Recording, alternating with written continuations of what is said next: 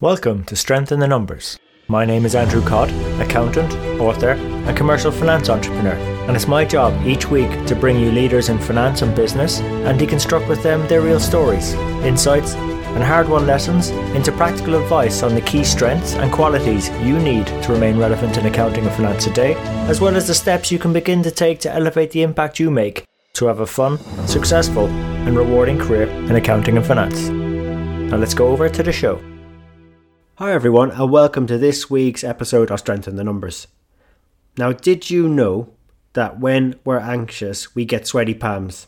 However, it's exactly the same sensation our bodies give out when we're excited. So, with all the disruption going on around us, how do we in finance make sure that we, we get this sweaty palm sensation but have a different driver causing it? Otherwise, we're at serious risk of being left behind. So, on today's episode, I brought on a fantastic guest mentor, Khaled Chowdhury. And what you only get in this episode is probably about 30 minutes of our discussion. We actually spent two hours chatting, and I really admire what Khaled's doing. He's taken a sabbatical, went over to New Zealand with his family.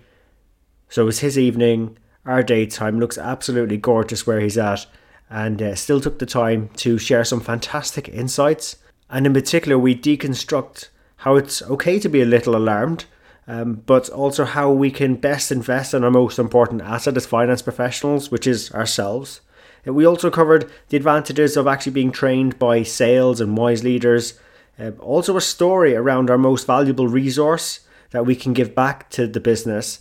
And in the same instance, how Khaled helped drive 50% more sales.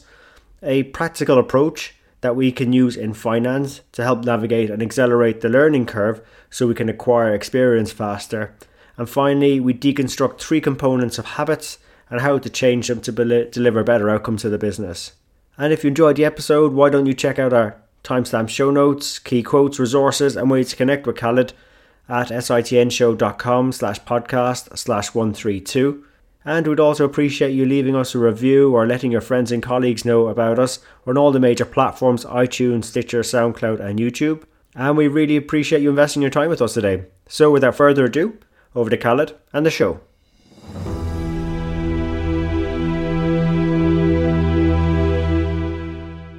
Sure. I guess in summary, what you can call me is a curious person who has been humbled by the knowledge of not knowing enough which kind of led me to acquire the courage to ask the questions and see what I learned today and how I can make an impact.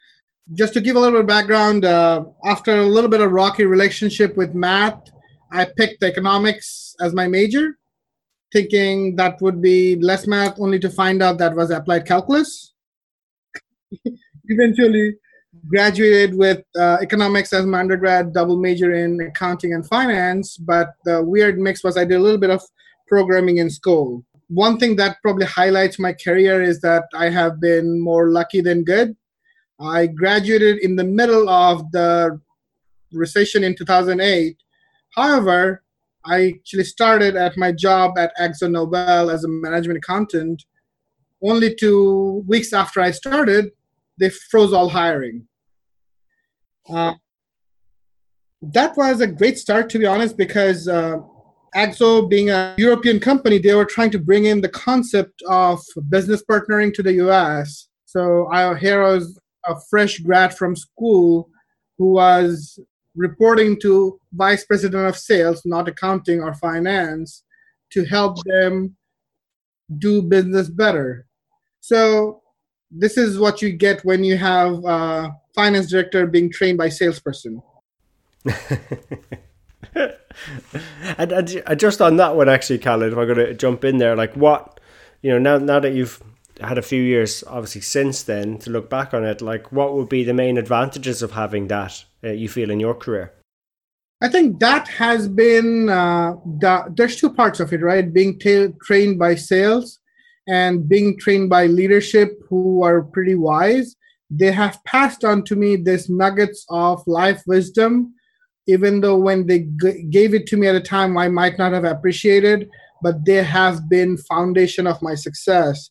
And as i kind of talk through my backgrounds i'll bring a few people that kind of uh, was my way of finding the best information or the guiding principle of how I work in being successful as I am. So my success is not really my own, but the great people and the companion who became my friends as well, who are truly deserving that credit.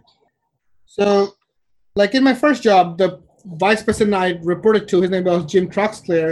Uh, a lot of the friends would call me that I had a man crush on him. Uh, but uh, to be honest, right, from uh, he's the person that I probably learned how to lead people and how to bring the best out of them. And he was someone that truly cared about his people.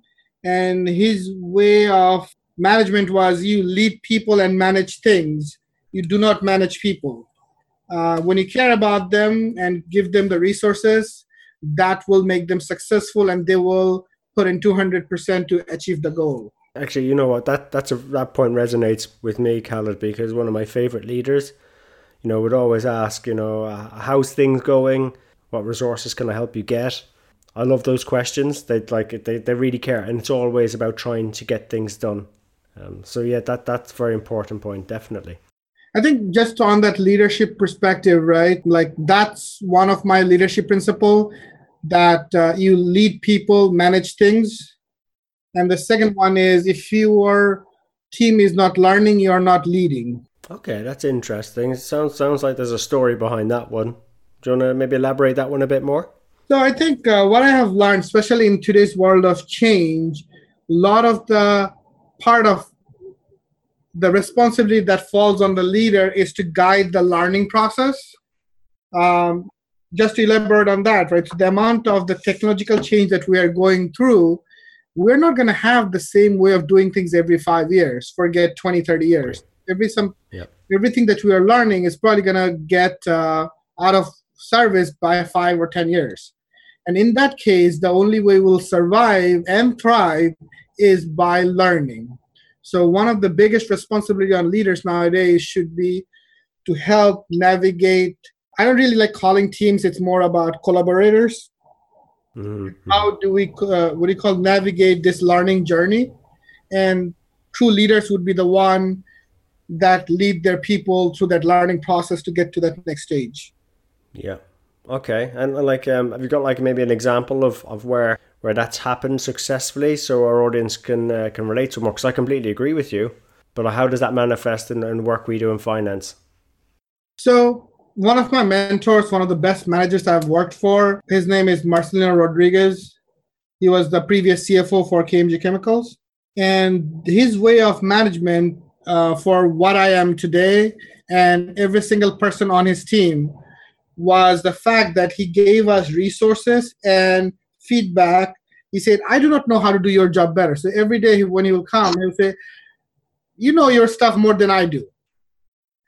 However, what I can tell you as a customer, these are the areas of your that we can appreciate more, and here is the resources to go learn. So he would help us pick things. So from two perspectives, one pers- perspective would be he would pick something for us to learn, and he will let us pick something to learn, which he will support as well. And that continuous learning process helped us get to a stage where you would not really see people get to without that number of years of experience. Well, well, well, that's that's what it is. I mean, like particularly in these very sort of fast-moving times, you know, we've got uh, our internal customers, external customers are increasing expectations. There's a lot of how do you say different generations now in the workplace that that need to be uh, brought to be- together and and the most brought out of them. And like, look, uh, you know, I suppose you've gone through a lot of change yourself, Khaled. So um, I suppose what's what's exciting you most about what you're currently working on or, or you're currently doing? So the most exciting thing that I'm doing right now is I'm about to go on a journey for my sabbatical. So the part that excites me about the future is the possibilities for us to use our time doing more thinking rather than doing for us to provide better value to the business proactively. I suppose I, I completely agree with you. And there's some other points I actually want to take up on about the technology. Is so, um, so would you maybe maybe sharing an example of that where you did more thinking and it helped serve the business better? So, our old process was we would close the month and then we'll get all this data and we'll put them together. And the option that was given to us, we are not going to be able to do that till we, every one of us was on the same ERP, which every time you ask, it's three years down the road. So what we did was we kind of did this rogue project sponsored by the CEO to put data from more than a dozen ERP into this business intelligence tool. And what the outcome of that was as we were getting better information, instead of finding it out at the end of the month if something is off, then go get a take a next step and figure out what is off. We started to see a pattern develop even before a month ended. Whereas we would have taken a corrective action after two months, we took action even before the month ended to rectify the problem. So we had a pricing situation which, if we had caught it later, would have created a significant loss versus the pricing simulators started highlighting that we are starting to get a negative price impact from something that we did not expect which was a different step because usually you do those analysis looking backwards, which still was the case, but as it was happening on a more re- regular basis, even before the month ended, it was caught earlier and rectified in time. Excellent, excellent. Because because um because like I think it's very easy because we do a lot of like routine type processes and we get into the flow of the way of doing things. It becomes sort of like um, a habit and I have to say, I really enjoyed your article, Khaled, around um, sort of breaking out of habits. And, uh, and I thought that was very useful for a lot of our, our listeners as well. So, do you mind maybe summarizing the motivations behind doing that article? So, the article was I personally have been struggling with my weight and I've tried all kinds of stuff and nothing sticks. So, I came across this book by Charles Duhigg called The Power of Habits and I said, why don't I figure out how what it means to change a habit? And in summary, what he talks about is there is three components of habit. One being a cue that triggers the process, the routine, which is your habit, and there is a reward behind it. And figuring out what is the cue, which tends to be either a specific event, time, people, emotion, or a preceding event, that leads to do your certain routine, which tends to be the habit, and then you get a reward, whether if it is that cookie that you pick up, or that socialization that you need, or the sugar that you're looking for. And for us as finance people, there are things that we do the same way. We have habits on a monthly basis that we, this is our cue, month ended, we're going to do this routine. Our reward, I guess, is the monthly package. However, the challenge becomes in today's world is the business is looking for a different reward. And to deliver that, we have to change the cue and change the habit so that we can give the business the right reward they're looking for. Yeah, completely completely. And I suppose then in terms of yourself, then like uh, you had some really good resolutions uh, applying that. How uh, have you adjusted your states to, to make that useful for you? So I think um, for me that what I focused on different goals than losing weight because that's not a sustainable goal. Mm-hmm. So I got myself one of those fitness tracker, and my goal is to walk six thousand steps every day. Mm-hmm. So, which is a very useful goal. So my goal is around walking the steps. So I have my cue and certain time in the morning or in the afternoon based on my day. I'll go for a walk, which essentially helps me clean up my mind as well. And mm-hmm. uh, that has definitely improved the trajectory of my weight, but it what it comes down to is uh, to change big habits in life sometimes you have to focus on something that else is something else that uh, becomes a keystone habit to make you successful in maintaining that. Um, and, I, and maybe it comes back to this continuous learning is breaking out of that loop of just doing something the way it's always been done because it's just been done that way. There was uh, something you sort of said when we were chatting around, and I, I really loved it. Um, it was around, uh, I guess, technology, and it's not necessarily the technology itself that's that's disruptive, but it's the application of that technology that's disruptive. You know, that's a very powerful saying, but um, I guess you know how has that helped you in your work? So the idea, this is actually one of my um, takeaways from Clay Christensen's class uh, called uh, Disruptive Innovation, and the idea it talks about is uh, the technology by itself is not disruptive, but how it was used. A good example of that would be the project that I just finished at KMG, where we brought in the data for the 12 ERPs and things like that. What we did actually was not revolutionary at all. The difference was how we did it. Traditionally, this task would be given to IT. You would go through 12 months process of statement of work, and then maybe in two years you'll get something. Versus us being close to the data, and I think it puts FP&A specifically in the spotlight is because you know every single problem with the data, how it comes out, and the difference in ownership comes from the fact is whereas if you ask IT why this is this, they would say this is what the system says, versus the responsibility that falls on us that we can usually explain why the number is this and what it should be. But coming back to the point of disruptive strategy is we took technology that was pretty available and the way we harmonized it from the perspective that we brought in data from invoicing, but we also brought in data that was booked as a ledger. So the data was always true. It was one version of the truth, regardless of how you want to do it. Whether if you wanted to see the invoice data, that was there. If you wanted to see the other portion of the data, that was there. Now, what we created instead of uh, IT led enterprise reporting, we created self service sorry, self-service business intelligence. That helped the business in the perspective is that now they had a form of data that was useful for everyone in the sense that we built a dashboard for the CEO, but the same dashboard was relevant to the frontline salesperson. Okay, very interesting. And um, I suppose that must have been received very well. I suppose what was um, how, how did that come across in terms of impact for the business or what people were saying?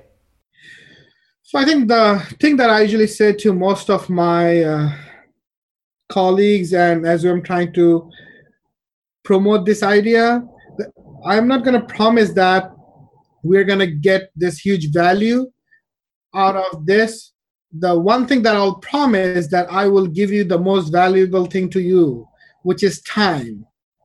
Mm-hmm. And you know how to do the business better. So once I free up your time to do the more valuable things, you will.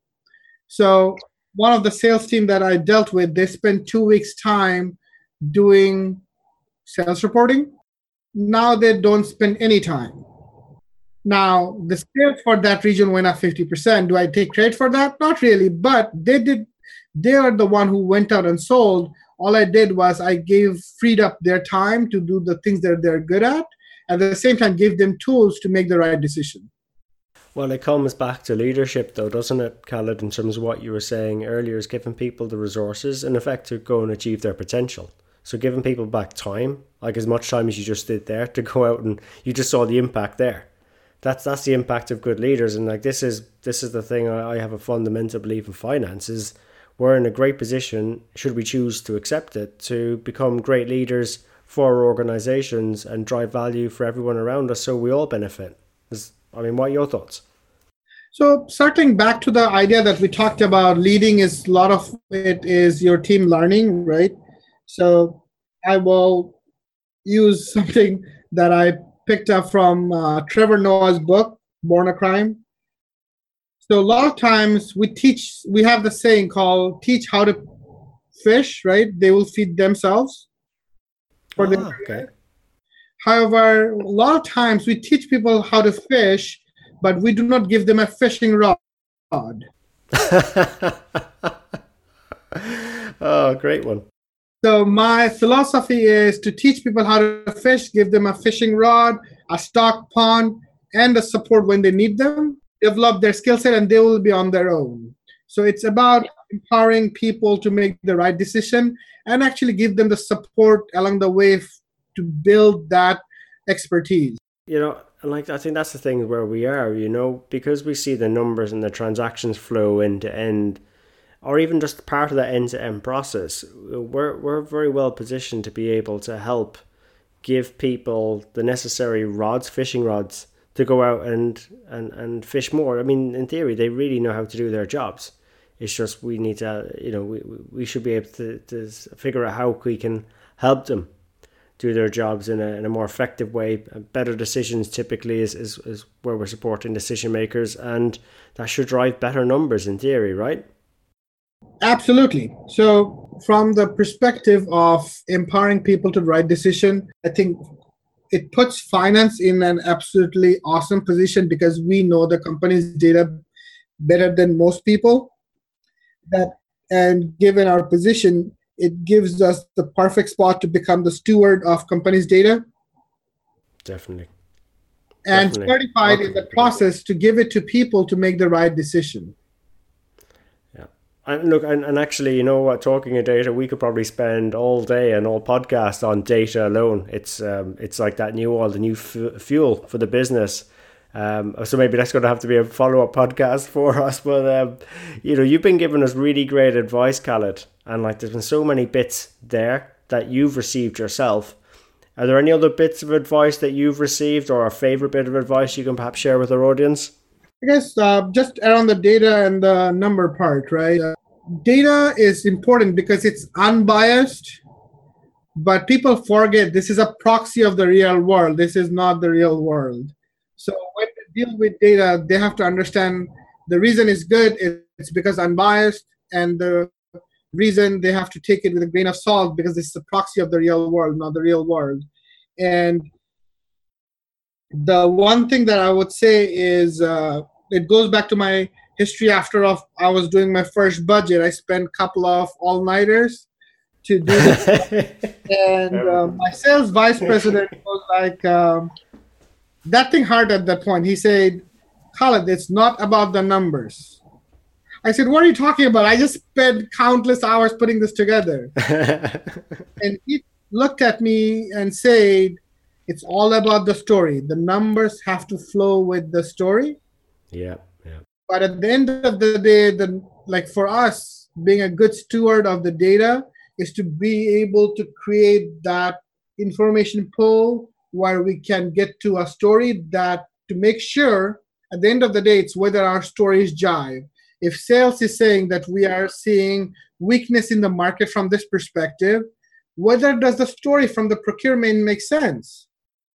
And whether we are working towards the same story and that's where you have the beauty of data that you take this information and get to a good story and figure out if it fits the story that you want to tell your customers. If it's not take the action to get there I, I love the way you strung that together and, and I right that the story the stories have to jive. So kind of really appreciate that. Uh, and I guess you know going with that stories theme, you're you're amazingly well read. Um, I, I you know and. Uh, you know, if you were to recommend a couple of books or resources for our audience, uh, what might they be? well i think uh, for people who works with uh, forecasting i think i would definitely suggest super forecasting it's a book by dan gardner from a good judgment project. And it kind of highlights the qualities of people who are really good at forecasting. And what they found was very interesting from the fact that it's not who you think you it is. It's not the experts or something like that. It's just people who are curious goes into a problem with an open mind and takes on every single possible information and they're always open to changing their opinion when new information arrives. And uh, from a different perspective, I think I would really suggest reading Persuasion by Robert Cialdini, which talks about a lot of the things that creates the perception that we are trying to do and that helps that can be very helpful in improving our image to our customers yeah definitely definitely definitely because we, we you know that is a big challenge for us is that image problem you know in terms of what the business actually really expects from us versus what we can potentially uh, deliver for them what's the best way for audience to connect with you the best way to connect with me probably is find me in LinkedIn. I think that's the one platform I use most professionally. I do have a Twitter handle, but which I am not so regular at. The reason I usually use Twitter to keep up with the technology movement. I'm a big fan of uh, Microsoft's new technology suite, Power BI, and their entire suite around that. And the the great part of it is it evolves so fast also not so great part of it is it's very hard to keep up with the evolution of it and i use twitter for that no and and uh, again I, I i will put those links in the show notes on how best to connect with you out there khaled and look um i suppose before we start wrapping up is there any sort of parting thoughts uh, for our audience that you'd like to share I think the part that I want to really talk about is um, we are at the cusp of a software revolution. And that software revolution is about to leave a lot of people behind, like it did during the Industrial Revolution. And it's the automation and all the things that we were talking about. However, the part that I want to highlight is should we be alarmed about it? Definitely. But I want to highlight one of the things that uh, I picked up from Simon Sinek. He talked about um, when we're nervous, we get sweaty palms, elevated heart rate, all kind of fun stuff. But if you look at from different perspective, that's the same symptom we have when we're excited. So as it is, the, how the software revolution can keep uh, what do you call uh, create a barrier for people or leave a lot of people behind. At the same time, it is also the one of the most exciting times from a perspective that there it, it opens up so many possibilities. So I think people should take this opportunity to invest in the most guaranteed asset that is themselves to take advantage of this wealth of information because there has been no time in history the amount of information and really good information and education that's out there, which is also free. So. Taking advantage of things like that can be very fruitful. Just to give you an example, I'm taking a class by Laurie Santos, who is teaching the most popular class in Princeton it's about how to be happy. and think from a different perspective, right? I don't have the resources to be able to take a class from Princeton, Harvard, Yale, Oxford, Cambridge, but in today's world, it's more more than likely it's out there. It's about finding the curiosity deep down and looking for the information because there is definitely a premium on curiosity. Yeah. I, I, look, I, and I, I think I know the answer why, obviously, because we've spoken about this. But for audience, why is there that premium on curiosity in your mind? So the reason it kind of goes back what we were talking about earlier, but as things get more automated, all the cut, copy, VLOOKUP that we did in the old days, those will not be required.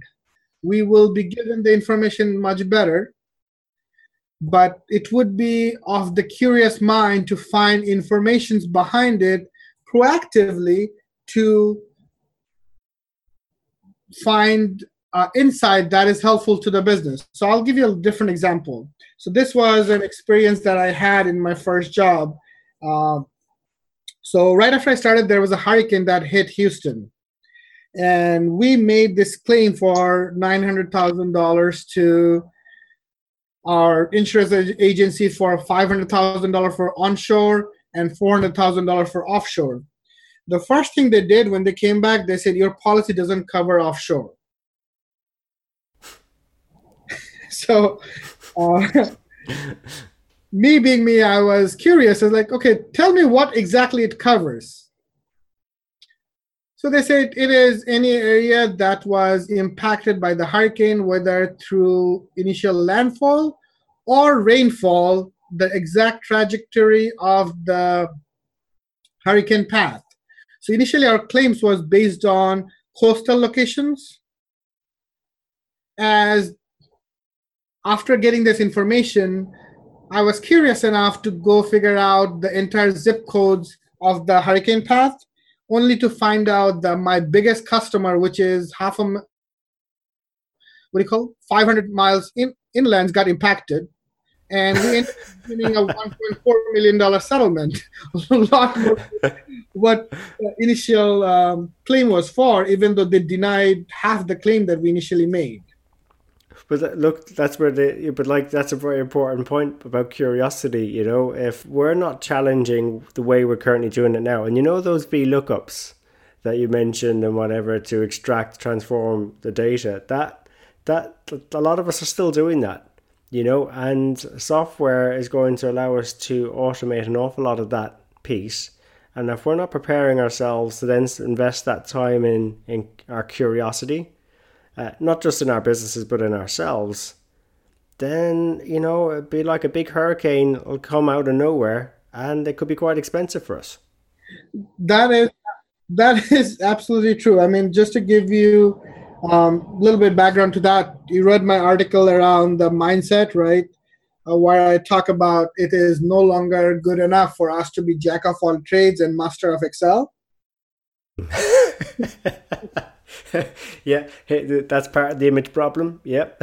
so I mean, uh, see, the problem becomes is you need technical skills, right? But that's yeah. not who you are. That's at correct. The, the day, there's a lot more to us. Yes. So at the end of the day, we are the steward of the data that is help guide the business to make the right decisions. Mm-hmm. And whether that's formed in different ways, Excel or that skill set. I mean, I have had people have fun discussion about VLOOKUP versus index match. yes. but uh, I understand the point of view, but at the end of the day, I care about the end product. So it is more important from our image perspective is to get out of that Excel jock rather than focusing on the technical skill set by all means, we need to focus on technical skill set, um, which I'm actually writing an article on, um, hopefully coming out in sometime in March, that different kind of technical skill set we should be focusing on. But at the end of the day, it should be about the value provide to the business. As you were mentioning earlier, having that value log, highlighting the information to the business that how you're helping them make the better decisions, not uh, being a necessary evil. Uh, just one of your points that you highlighted about the pinball effect. It's about surrounding yourself with the people that will help make you that change. So find your tribe to start your journey. Yeah, well, 100 percent right, Khaled, and I think that's a great way to wrap up this podcast is actually on that advice. And actually, it's funny enough, is when we started talking much earlier today.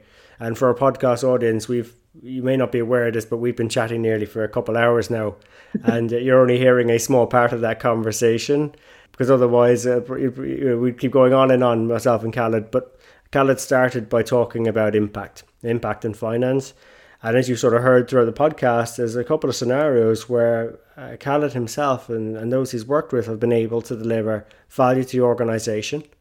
And we need to be capturing this. And that is where, where we're currently at. It's just forcing ourselves to appreciate, yes, we have these great technical skills, but we're more than that. And um, Khaled, really appreciate you bringing that out um, on the show and uh, really appreciate you investing your time with us today. It was my pleasure, Andrew. So there you have it. Hope you enjoyed today's show. If you'd like to know more about our guests today, their bio, and follow up on the resources mentioned during the show, you can find all the relevant links and more at sitnshow.com. There you'll also be able to get access to earlier shows, read the latest blogs. There's also an opportunity to subscribe to our newsletter which will give you heads up as to when the next show is coming out, latest events, news, and anything that's going to be relevant to help you have a fun, rewarding, and successful career in finance and accounting. And just before you go, we really appreciate your feedback. If there's something we can do better on the show, something that's not working, or something you'd like to see, even a guest you'd like for us to invite onto the show, someone who you think might be able to benefit you more and also the rest of our community, please let me know. You can email me I'm at andrew at sitnshow.com or feel free to connect with me on LinkedIn. Just drop me a message so I know how you found me and we can connect. And really, it's our community that'll make the show. If we keep engaging and driving each other on, we'll keep on building our strength in the numbers. When all is said and done, if we can do the numbers better and finance better, we'll create more opportunities for ourselves, our friends, our families, our communities, and our businesses. So until next time, have a good rest of the week, take care, and let's keep building our strength in the numbers.